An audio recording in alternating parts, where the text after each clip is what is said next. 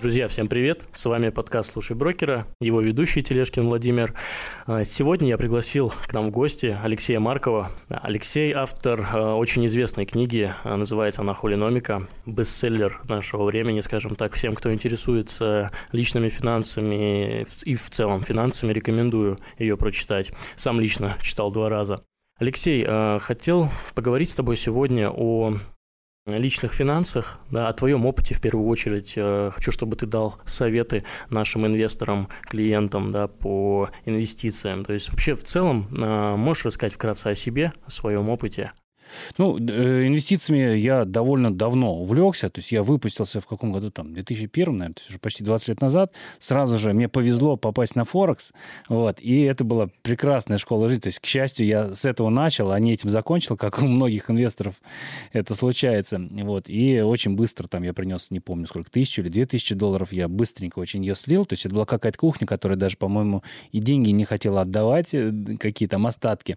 Вот, поэтому это был прекрасный урок. То есть я я очень рад, что я начал именно с этого, что... Ну, то есть всем надо с Форекса начинать? Нет, я думаю, можно на чужих ошибках поучиться и уже не начинать с него уже никогда. Вот. Ну, или наоборот, когда у вас будет там 10 миллионов долларов, тогда вы можете небольшую часть там на торговлю валютами отвести, вот, а до этого, мне кажется, что вот эти плечи один к 100 и один, э, ну, даже и, и 200 там есть плечо, слышал, что и такое. Мне кажется, даже тысяча есть. Да, уже, ну, бывает и такое. Вот, я думаю, что хорошо начать, э, проиграть и э, резко протрезветь, и с новыми знаниями, с новыми ощущениями уже прийти на биржу, на фондовый рынок и э, торговать, или э, лучше, что я пропагандирую, инвестировать, э, тогда польза будет гораздо больше, потому что очень хорошо, когда человек закономерно проигрывает, понимает, почему он проиграл, и я имею в виду деньги проиграл, и э, после этого делать какие-то выводы. А вот гораздо страшнее, если он приходит, даже на биржу, не обязательно на Форекс, да, случайно зарабатывает большие деньги, начинает экстраполировать это в будущее, то есть он думает, что я вот сейчас за день заработал там 10 тысяч рублей, а, принес 100 тысяч, за день заработал 10, то есть 10% в день, начинает дальше считать, что смотрите, за год я сколько заработал или за месяц, а, при этом он не понимает, что его заработок или, лучше сказать, выигрыш был абсолютно случайным. И вот это его, ему может дать на будущее гораздо страшнее э, перспективу, чем немедленный там, или скоротечный проигрыш, когда он раз и протрезил. Потому что если человек выиграл и себя убедил в том, что он знает, что делает, дальше жди беды. А на вашей практике, да, то есть если вот мы говорим не про теорию, а больше про практические навыки, то есть чему нужно учиться или чему, чем нужно обладать, чтобы принимать вот те самые правильные инвестиционные решения? В какую сторону нужно смотреть, возможно? Ну, э, смотри, я э, самое главное что надо понять, что никаких курсов трейдинга, никаких институтских э, программ не существует. Ну, по крайней мере, у нас. Я не знаком с такими. Поэтому, на мой взгляд, надо прокачивать в первую очередь свой навык принятия решений и какие-то э, рациональные жизненные навыки. Ну, вот есть знаменитый метод ментальных моделей Чарли Мангера, и он там говорит, что надо просто изучать смежные и, не, и даже не смежные дисциплины на уровне там, на достаточно глубоком уровне, там, первого курса института. То есть надо изучать бухучет, надо изучать ну, э, начиная вот с экономических, заканчивая там физикой, биологией, ну, базовых каких-то понятий, э, теории относительности, и э, изучать, и, безусловно, психологию, э, изучать э, так, как ведут себя люди, чему подвержены, каким ошибкам. Ну, у меня в книге целая глава есть э, про поведенческие финансы. Там очень много есть и вот эти эвристики, и всевозможные э, психологические ловушки типа сверхуверенности. То есть мне кажется, что для торговли и для инвестиций на бирже надо прокачивать в первую очередь свои навыки рациональности, свои навыки критического мышления и э, избегать для начала, научиться избегать ошибок таких серьезных. Ну, на самом деле, очень многие инвесторы, очень крупные, советуют это там взять, не знаю, там Линча, Бернстайна, там, взять из этого Говард Маркса из ОК-3, они все будут говорить, надо избегать провалов, надо избегать крупных неудач, надо избегать потери капитала, потому что я думаю, что все умеют считать, да, что если вы потеряли половину денег, вам нужно заработать уже 100%, чтобы вернуться просто к э, тому, что было раньше. Поэтому вот избегать провалов – это такая первая базовая тактика, которую, я думаю, должны все изучить, э, чтобы не потерять все деньги сразу или там половину денег сразу. Да, мне вот тоже кажется, что знание там тех же финансовых показателей, да, если там человек э, супер разобрался во всех мультипликаторах, знает бухотчетность, этого все равно недостаточно, ведь важно э, знать бизнес, да, компании, в которую ты инвестируешь, а если э, ты хочешь там, например, задиверсифицироваться и там разложить по нескольким секторам, по разным индустриям, тебе нужно понимать, как работает этот бизнес, то есть это тоже, ну, огромные, мне кажется, время затраты, которые должен потратить человек, чтобы понимать, что что он покупает, какой бизнес и какой у него потенциал. Ну, э, э, это, кстати, тоже, об этом тоже говорил э, Чарли Мангер, что вот для того, чтобы эм, понимать, во что инвестировать, надо изучать не только вот какой там бухучет, да, и не только финансы, надо понимать и маркетинг, надо понимать, какие у компании конкуренты, какие у нее клиенты, какие возможные там есть эм, сдвиги в технологиях. Ну, взять там тот же Eastman Kodak, да, компания стоила, не знаю, ну, 20, может быть, 25 лет назад, могу ошибиться, но примерно стоила 100 миллиардов долларов. Гигантская совершенно компания. Э, и казалось, э, лидер рынка, да, производит э, фотоаппараты и, или там фотопленку что могло ей помешать, и э, что могло случиться. Ну вот сдвиг технологий, которые они не заметили, и компания там, ну, за несколько лет из лидера рынка, из огромной корпорации превратилась, ну, вообще не, не, просто в пустышку. Там ни, ни, ничего от нее не осталось. И то есть, э, надо быть готовым к тому, что даже крупная компания может потерять рынок, и, потому что рынок, ну, он пропал, да, но нету сейчас пленочных фотоаппаратов, только для, это совсем нишевое, как, как там взять, как виниловые пластинки тоже. Ну, когда-то была огромная индустрия. Сейчас она растет, правда, но тем не менее, вот бывает всякое. Но мне кажется, сейчас примерно то же самое происходит с автомобильной индустрией, да? Ну, здесь, ну, мне кажется, еще рано ее, наверное, хоронить. Хотя, если смотреть в будущее, наверное, электромобили и каршеринг, и э, самоездящие вот эти технологии, они, на, наверное, э, ну, не наверное, они точно рынок изменят. Вопрос, когда. Какая-нибудь тест, Tesla шеринг там выйдет на рынок, и все, Uber заплачет. Ну да, там я слышал, что уже там э, Илон Маск грозился, что ты заходишь домой, э, нажимаешь на кнопку на своей машине «Езжай таксуй», она тебе привозит денег в конце дня. Общем, прекрасно все равно.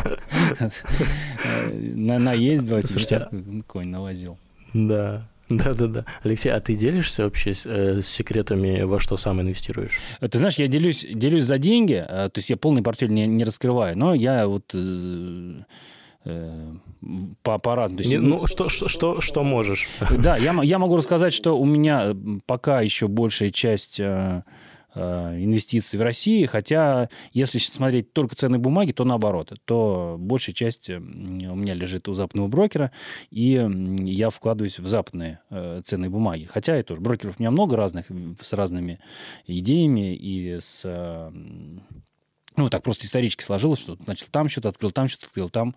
Вот. Но я проводил не то что конкурс, а опрос, скорее, э, своих читателей, и у меня довольно много людей прислали, там типа 500 человек прислали свои портфели, и мы подвели такую аналитику э, вместе там тоже с другими читателями, кто-то сам вызвался, все это оформили, довольно такой интересный, э, как сказать-то, типа топ что лежит в инвестиционных портфелях моих читателей. Ну, надо сказать, что у меня читатели совершенно разные. Там, сам, ну, понятно, что самый типичный, наверное, это программист или айтишник, э, или там инженер-разработчик.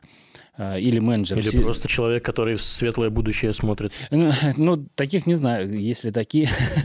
вот, ну, но при этом есть там и моряки, и плотники, повара, парикмахеры, переводчики, там, ну, понятно, что полный средств. Но больше всего айтишников. Стандартный портфель такой, не знаю, наверное, 25 тысяч долларов примерно. Хотя есть и большие, есть и поменьше, есть и бизнесмены. Вот, и мы просто посмотрели все вместе, что же лежит у них в портфелях. И, э, на удивление, оказалось очень все довольно интересно. Я могу сказать, что... Ну, это меня очень удивило, кстати говоря, что самая большая доля, то есть у четверти, точнее не так, сейчас я буду говорить немножко неточные данные, то есть мы собрали 500 портфелей, а из них я выбрал 100 наиболее интересных, то есть э, какие-то совсем обычные, и, грубо говоря, человек держит там один фонд или там одну акцию, там Газпром у себя держит и все. Таких я не, не вносил в вот, список портфелей, которые могли бы быть интересны кому-то. То есть здесь сначала был мой отбор, а потом, потом уже вот какие-то средние подводить. Так вот, самая популярная акция это AT&T, вот, а следующая популярность это Яндекс. Потом идет тоже российский, это Лукойл. И дальше уже, наверное, уже без удивления, это Apple. Вот, это вот первые... Э, а, ну и пятый МТС. Ну, я думаю, что ради дивидендов народ брал МТС. Ну, к слову говоря, у меня э, тоже есть МТС в портфеле. Вот. А если смотреть... Ну, то есть не, не только у тебя американские бумаги, да? да, да. У меня есть большой довольно российский портфель, причем там тоже их несколько, этих портфелей. Один у нас э, тоже такой экспериментальный есть фонд, называется «Жадная обезьяна». Мы брали просто самые э, доходные облигации и самые э, дивиденды, самые акции, которые приносят... Мусорные? Да, да, мусорные облигации и акции, которые обещали, точнее, которые выплатили в 2019 году самый большой дивиденд. Но это не очень хорошая оказалась ставка, особенно на фоне коронавируса. Э, тем не менее, там портфель не, не, неплохую показал доходность, и в кризис он э, хорошо себя очень показал. Вот. Ну, из российских э, самый популярный, я могу сказать, что у моих э, читателей это Яндекс, Лукойл, МТС, Газпром, Сбербанк. Вот. Хотя у меня, по-моему, из российских самый большой занимает долю, наверное, Яндекс. А, ну вот в Озоне я поучаствовал довольно неплохо. А, Лукойл... Озон хорошо себя показал, да. А, Лукойл, Тиньков, Сберпрев. А, Мосбиржа мне нравится. Детский мир у меня тоже есть. Э, по-моему, что там еще, если... Ну, я сейчас э, не вспомню. А, ну вот 10, если посмотреть на портфель читали, Северсталь. Северсталь у меня тоже есть, но ради дивидендов она была, соответственно, куплена. А из иностранных... Интересно, я не, да. не услышал про Mail ничего. А, ну, не нравится мне Mail.ru, мне не нравится и именно как... Э, я не могу сказать, как бизнес, я, я не разбирался, честно говоря, с финансовыми показаниями, но продукты компании Mail.ru мне не очень нравятся, поэтому я не... То есть я здесь такой э, эмоциональный и, наверное, стихийный инвестор, то есть я знаю, чтобы э, нивелировать вот эти, как сказать-то свои какие-то предпочтения, которые не имеют отношения к финансам. Надо просто хорошо э, много взять эмитентов, но какие-то, если я не возьму несколько, я думаю, что не, не слишком потеряю. А, вот, поэтому ну, беру много, но некоторые не беру, которые мне просто не нравятся э, как, э, как потребитель, вот так я бы сказал. Ну, мне, например, не нравится Apple. Я знаю, что компания очень хорошая, но продукция компании Apple мне совершенно не нравится. Я не понимаю. Ни саму компанию, ни людей, которые используют ее продукт. Поэтому у меня нет ее в портфеле. У тебя не iPhone? Нет, у меня Android, причем ну, уже очень давно, и я настолько им доволен, что мне никогда в голову... То есть, ну, я, понятно, держал в руках iPhone, и э, ни разу я не смог воспользоваться им. То есть, как, как я не понимаю, когда одна кнопка, что там можно сделать. Вот. Там уже нет кнопок вообще. А, ну вообще беда. вот. ну, то есть, ну, как-то не понимаю, да, не понимаю. Ну да, вот это ты рассказал на основании э, твоих слушателей, да, да, как, да, да. Э, как, какие, какие компании. А все-таки я еще немножко подкопаю с вопросом, э, ты сам-то как э, выбираешь? То есть ну, какие-то ну, метрики там... Э, ты знаешь, в любом же случае есть... сформировалась уже какая-то концепция. А, особой концепции нет. То есть у, у меня есть э, принципы, что я диверсифицируюсь по странам, я диверсифицируюсь по валютам, я диверсифицируюсь по э, разным отраслям. То есть это, это все есть. При этом это все достаточно случайно. То есть я знаю, что у меня в целом по классам активов диверсификация хорошая. То есть у меня довольно много в недвижимости, у меня довольно э, много в акциях, у меня не очень много в облигациях. Э, при этом облигации подавляющее это, ну, самое, самое большое это евро, евробонды наши. Э, то есть у меня иностранный, по-моему, один, там есть эмитент. Э, то есть, ну, как бы я за диверсификацию, но не за сток-пикинг. Вот так вот я бы сказал. То есть, если вы, у вас в портфеле там 25 разных акций, но уже нельзя это назвать сток-пикингом, это уже некий такой индекс все, все-таки. И, э, наверное, конечно, вы можете что-то там, какой-то выигрышный актив не упустить, но это не будет катастрофой. Вы не, слишком много не потеряете и, и слишком много не заработаете лишнего, если у вас там действительно много эмитентов в портфеле. Но при этом надо понимать, что и у меня в портфелях тоже есть фонды, вот, но совершенно разные. Э, но, опять же, я тоже делал и статистику того, э, что держит читатели. Ну, самый популярный это FXUS э, от Finex этот фонд. Ну, мне кажется, он даже и по объему самый большой у нас, и по ликвидности самый, самый лучший. Ну, FXIT, там китайский, э, потом есть облигационные эти фонды народ держит. Я держу у себя из фондов, я держу золото в портфеле. Не, не очень много, но, но у меня есть. Недорогое золото уже, нет?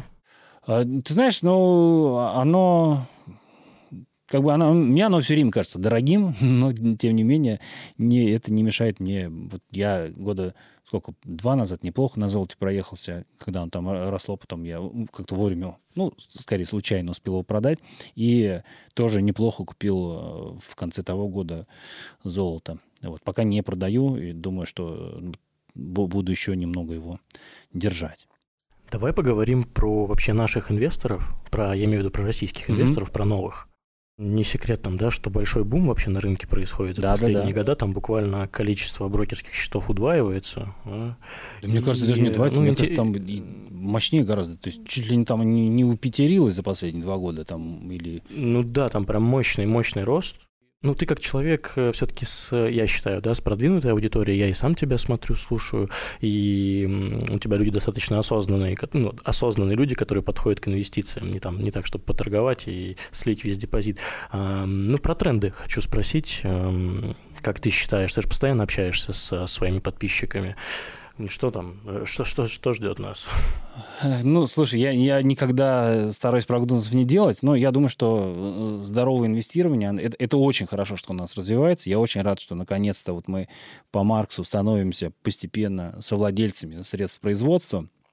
Это очень важно, потому что люди становятся гораздо осознаннее, они платят э, налоги в конце года, на, а кто выводит раньше деньги со счета, и, и не только в конце, еще и раньше платят, эм, они следят за компаниями, они начинают обращать внимание, кто этими компаниями управляет, что там за корпоративное управление, какие они платят дивиденды, почему такие, почему не другие, почему не все они выплачивают, почему у каких-то компаний странная инвестиционная программа, я имею в виду сейчас наши там эм, нефтянки или что там, какие-то компании с госучастием, и почему там э, ну, мягко говоря, странно расходуются Почему там так деньги. много государства? И это тоже, и это тоже, да, почему государство обещает компании приватизировать, а в итоге получается наоборот, что все больше и больше государства становится в э, капиталах каких-то публичных компаний или псевдопубличных компаний. Когда люди начинают об этом задумываться, я думаю, что нам в целом, всему обществу становится лучше. Э, потому что хорошо, когда люди задают, э, в том числе и властям, и чиновникам, э, вопросы, на которые пока им трудно ответить, потому что это все двигает наше общество к, ну, не могу сказать, что к процветанию, но к какому-то продвижению в светлое будущее.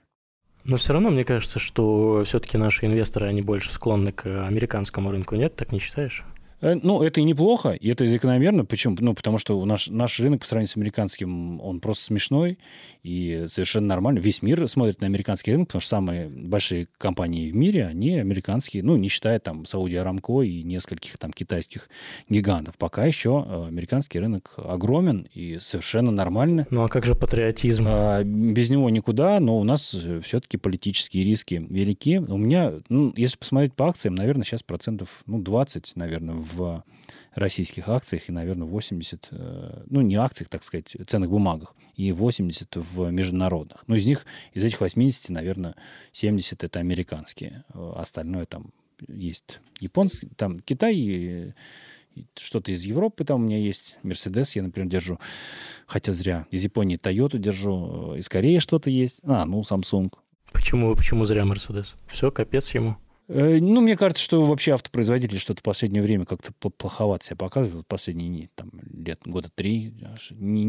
По сравнению, я имею в виду, там, с, тем же сектором IT, э, там, Microsoft или э, Apple, там, конечно, фантастические результаты. Кстати, про сектора. Ты вообще как считаешь, какие сектора самые перспективные сейчас?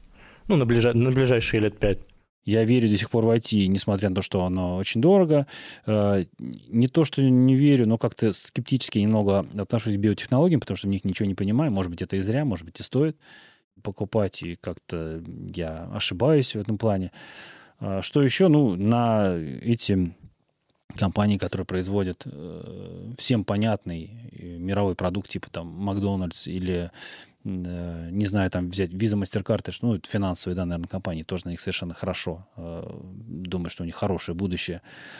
Э, что еще? Мне нравится как часть инвестиций это рейты, то есть недвижимость, как бы, как, как все говорят, не, новой земли не производятся, ну, новые, новые постройки, конечно, строятся, но все равно э, мне кажется, что это такая вечная тема для заработка, сдача коммерческой недвижимости. И хорошо, что есть сейчас возможность купить там э, за небольшие деньги э, долю там в каком-то рейте или в нескольких и получать оттуда там ежемесячные или ежеквартальные дивиденды. Мне вот да, мне вот кажется, что начинающему инвестору, да даже и не начинающему, там, допустим, полгода он торгует, ему вообще непонятно, как можно э, купить э, часть недвижимости посредством ценной бумаги. Это что-то страшное такие риски, что прям вообще. Э, ну, ну, он же покупает, тоже надо понимать, он же покупает не один какой-то конкретное, как какое-то здание, там, а корпорация, которая владеет там сотней зданий или тысячу зданий по всему миру, и там э, понятно, что рисков там, что какое-то одно из них опустеет, а, они его не, не сильно касаются. Я думаю, что это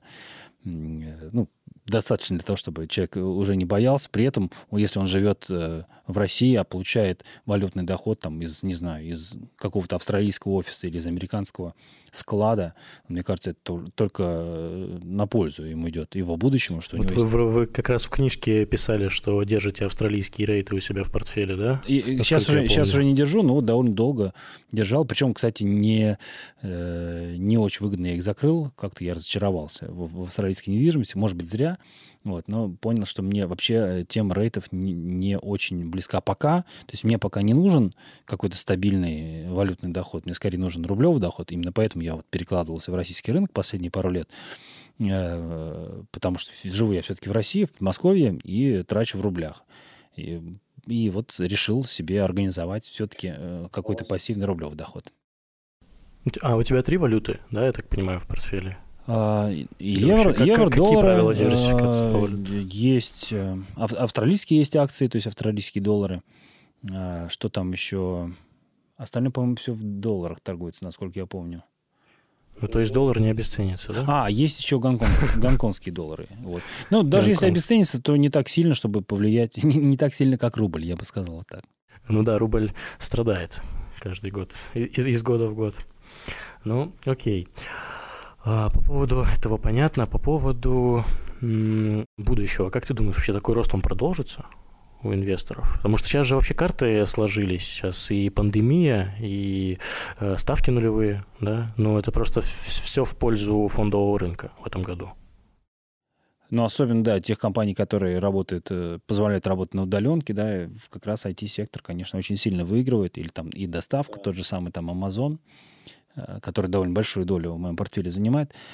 А, я не знаю, что будет, я не предсказываю будущее, но, но в целом мне кажется, что перспективы у рынка неплохие, вот, и не, не очень хорошие, не очень плохие. Я бы вообще стал ориентироваться на ближайшие 10 лет на прогноз э, профессора Шиллера, что в среднем будет 6,5% э, годовых давать нам, я имею в виду валюте, давать нам рынок. Если больше, то хорошо, если меньше, то это не так уж плохо, и можно и меньше ждать, ничего страшного не произойдет, если ну, быть 4 или 5 процентов годовых он приносить. Ну, я смотрю вот достаточно далекое будущее в те же, ну, вот там, к 30 году, я думаю, что если в среднем 5-6 процентов рынок будет давать, то и хорошо. Да, еще зеленая энергетика тоже такая интересная история.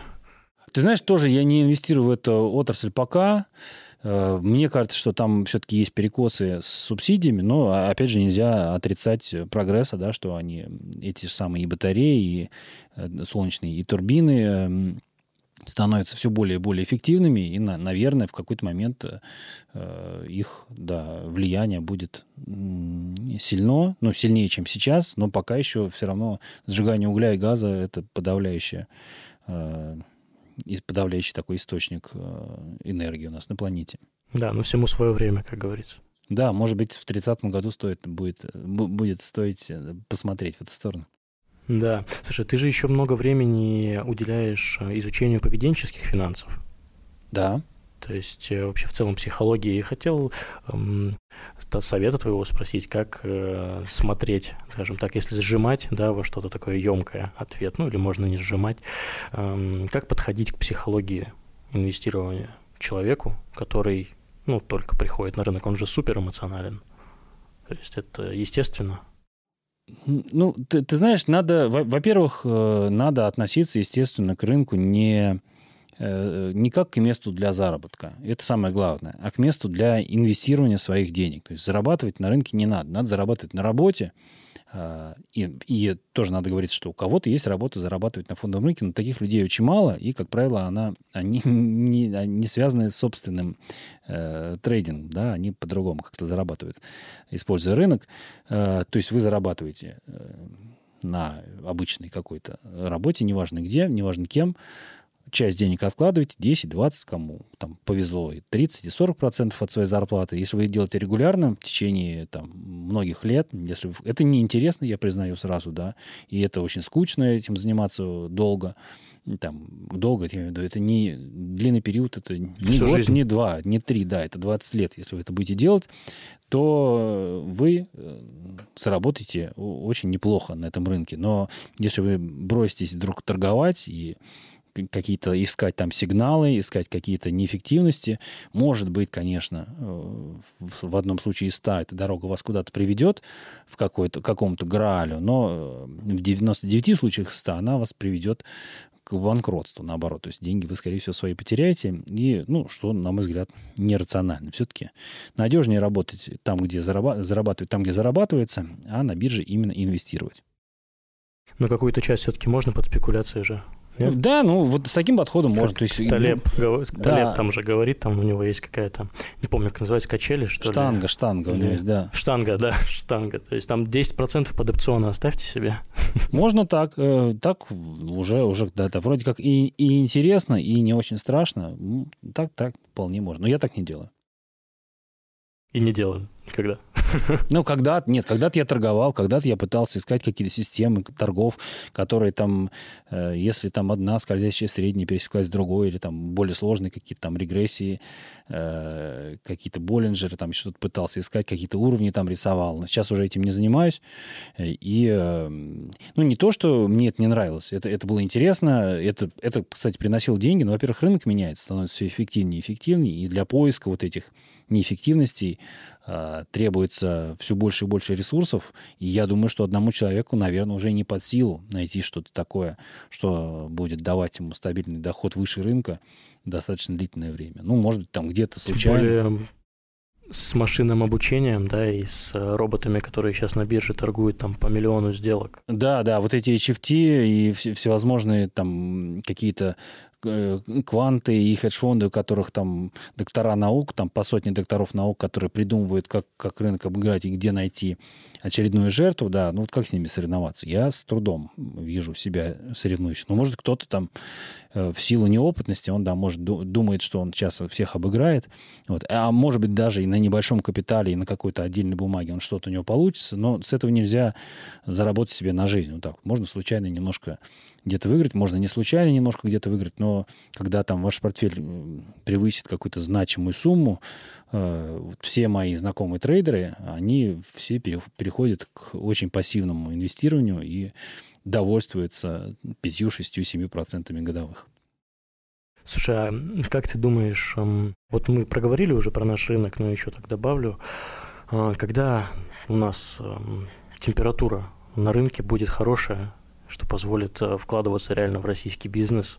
Как ты, ну, как ты думаешь, что позволит вкладываться в российский бизнес, и это будет реальный доход приносить, там, чтобы люди не опасались там, э, каких-то политических угроз, там, корпоративных угроз?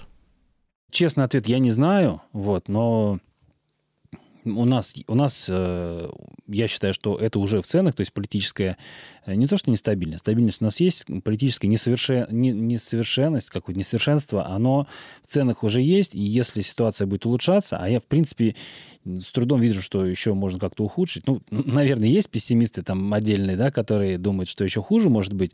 Мне кажется, что, в принципе, хуже сильно уже не станет, и поэтому какие-то подвижки да, должны быть в лучшую сторону, и, соответственно, будет меняться. И корпоративное управление, и отношение к собственности, и отношение к иностранным инвесторам э, будет лучше. Э, ну, я на это все надеюсь, и именно поэтому довольно значительная часть портфеля у меня в российском рынке, там, э, те же там 20%, э, почему нет? Если бы я был полностью пессимистом, я думаю, что у меня было бы там 99% вне России, а сейчас все-таки довольно большая часть портфеля в российских бумагах и в российских активах. Вот так вот. Понял. А, что касается альтернативных инвестиций, тоже хотел спросить, но вот я из твоего разговора понял, что у тебя акции, облигации, ETF и рейты. Если там говорить про, например, крипту, или есть даже крипта, IPO? Да, и крипта есть на, там, не знаю, 1-2% от, от портфеля. IPO я не инвестировал вообще никогда, кроме вот э, три дня назад э, вложился в Озон довольно удачно. То есть это прям первая инвестиция в IPO была? Э, ну, не считая своей собственной компании, которую я продавал и заработал наоборот на IPO. То есть я на IPO продавал, а не покупал. Да, Озон был первый, получается так. Ну и, кстати, я не знаю, почему-то в нем я был уверен, что все будет нормально, а вот во всех остальных, там, в американских, тех же самых, я не решался участвовать, то есть я не понимал, что там происходит. Ну, потому что я давний клиент Озона, я примерно понимаю, чем компания занимается, хотя я знаю, что она убыточная, вот, но мне кажется, что перспектива хорошая, да. и, и, и а, поэтому а, в будущем у нее все будет гораздо лучше. Думаешь, она справится с конкурентами, там, со Сбером, кто там, Wildberries? Мне немного разных. Мне кажется, что да, я, я в нее верю, но, опять же, это такое э, без изучения финансов, наверное, может быть, если изучил бы я финансы, я бы не был бы так уверен. Вот, но пока как, как клиент, как э, человек, который видит, э, как все устроено, э, я имею в виду как потребитель, да, мне, мне там все нравится. Алексей, ну, в принципе, будем завершать, да, то есть, мне кажется, разговор достаточно интересный получился. Пару советов или не пару. Э, что вообще ты рекомендуешь своим слушателям, своим читателям? Порекомендуй нашим клиентам тоже. Я думаю, что надо обращать внимание э, на две вещи. Что у нас, у россиян, к сожалению, очень короткий горизонт планирования. И об этом надо всегда помнить, что короткий срок у нас две недели, да, средний полгода, а год это уже длинный срок. На самом деле это не так.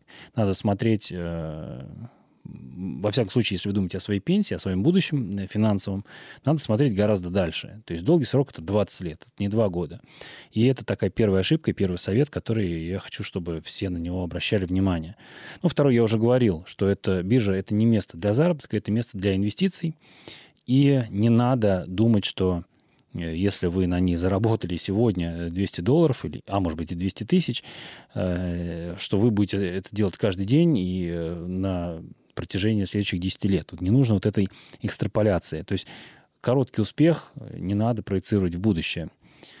Э, ну и тоже, я, наверное, повторюсь, э, опасно, когда у вас происходит случайный успех, и вы думаете, что вы заработали закономерно. Скорее всего, э, это, наоборот, это случайно. И не так страшно, если вы случайно потеряли. Чтобы избежать вот таких как сказать, коллизий, я рекомендую, если какое-то вы делаете крупное инвестиционное решение, вы сначала запишите, почему вы его делаете. То есть, если вы реально там на половину портфеля покупаете, там, не знаю, заходите в IPO, там, Amazon или неважно какой компании, вы напишите, почему вы это делаете.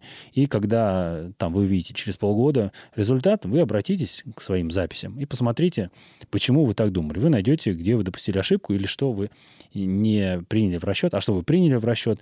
Я думаю, что вот такая запись инвестиционных решений, она принесет большую пользу э, на длинном периоде. Понял. Ты вторую книжку хулиномики будешь писать? Слушай, ну она, она же у меня обновляется. Сейчас вот уже четвертая вышла версия, там первая, вторая, третья. Э, я, у меня была идея сделать из нее типа профессиональную версию, такую большую полную, потому что она уже очень большая получается, и типа домашняя, где не, не будут, например, там опционов и фьючерсов, которые не все понимают. Я, кстати, думаю, что если вы не понимаете, может быть, даже и не надо вам на них смотреть. А, вот, ну, я... От я... греха подальше. да, да, потому что, ну, больше принесет вам вреда, чем пользы это, это знание может принести. А, ну, я, я, мне сейчас больше вот интересует именно тема принятия решений, какой-то рациональности, э, каких-то ошибок, ну, в том числе и финансах, конечно. А, это я фрейминг, вот, это все, вот эти все да, истории. Да, да, именно поведенческие какие-то финансы. Я думаю, что я в будущем буду именно этим а, заниматься, эту тему раскапывать и как-то ее изучать. Но на покой ты пока не собираешься, будешь продолжать нас радовать контентом. Я надеюсь, что еще удастся, да, пару книжек написать интересных. Супер. Алексей, спасибо тебе большое, что ты пришел. Мне было искренне приятно. Спасибо за приглашение. Слушатели дорогие, увидимся в следующем выпуске. До свидания. Всем пока. Материалы, представленные в данном выпуске, не являются индивидуальной инвестиционной рекомендацией. Финансовые инструменты либо операции, упомянутые в данном материале, могут не подходить вам, не соответствовать вашему инвестиционному профилю. ООО «Компания БКС» не несет ответственности за возможные убытки инвестора в случае совершения операций либо инвестирования в финансовые инструменты, упомянутые в данном материале. Акции, облигации,